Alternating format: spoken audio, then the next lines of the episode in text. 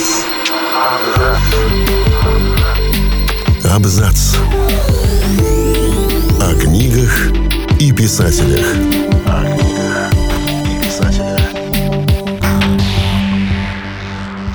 Всем привет! Я Олег Булдаков, и сегодня расскажу вам о пяти русских писателях с расстройствами психики.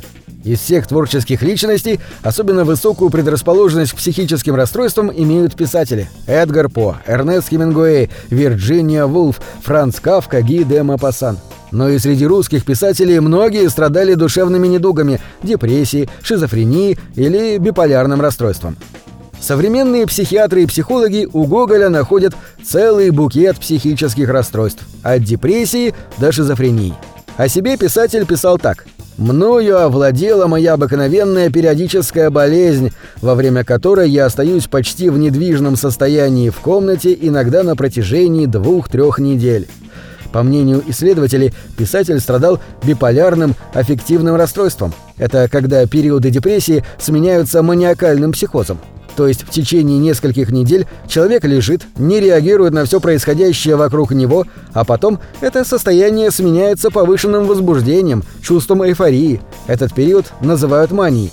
В это время кажется, что человек способен на все. В таком состоянии повышается работоспособность. Выглядит это, по словам Николая Гоголя, так.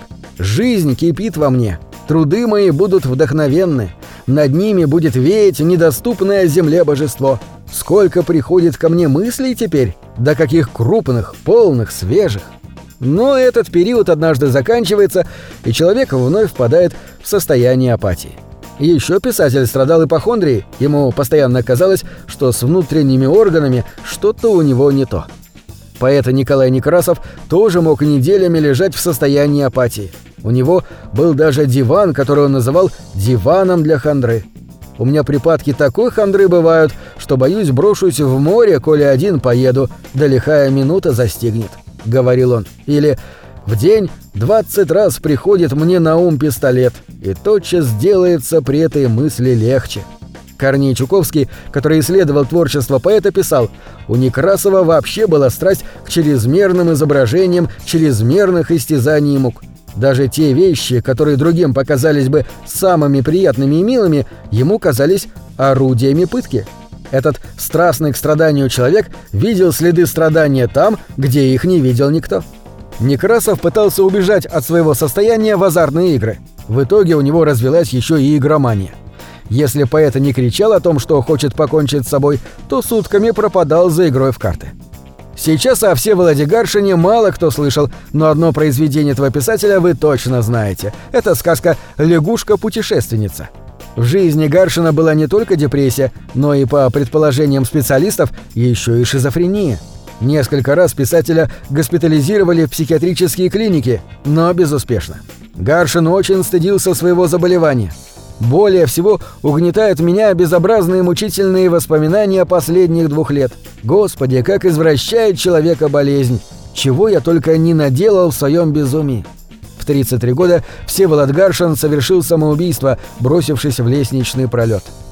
Андрей Белый писал, что у Сергея Есенина появились тревожные симптомы, нервная расшатанность и стала появляться склонность к вину, как исход, как больные искания. Алкоголь помогал Есенину уйти от тревожности, в итоге у него развился хронический алкоголизм в молодом возрасте. Молодому поэту тяжело было выносить частое ощущение апатии. «Я на Кавказе в снег с открытым воротом бегал, простудиться хотел, не вышло. А умереть я все-таки умру, и очень скоро». У Есенина начал проявляться маниакально-депрессивный психоз, зрительные галлюцинации, чувство преследования, ночные кошмары. В период мании Есенин становился работоспособным, писал множество стихов. Есенина несколько раз отправляли в психиатрические клиники, но и там он устраивал дебоши, отказывался признавать себя больным. Профессор-психиатр Ганушкин поставил ему диагноз, что поэт страдает ярко выраженной меланхолией, которая сопровождается бредовыми идеями, навязчивыми суицидальными мыслями, усиливающимися во время одиночества. В итоге лечение не принесло ему пользы. Он покинул клинику в депрессивном состоянии, в котором и, предположительно, покончил с собой в гостинице «Англитер» 28 декабря 1925 года. У автора юмористических историй Михаила Зощенко тоже была депрессия.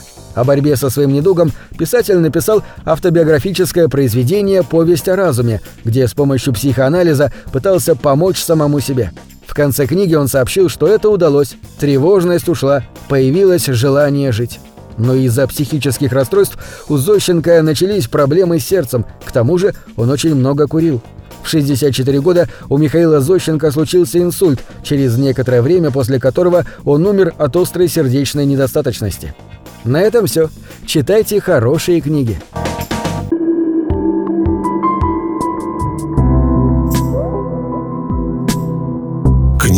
Это двери, что выводят тебя из четырех стен. С ними ты проживаешь другие жизни, а свою умножаешь в тысячу раз. Тысячу.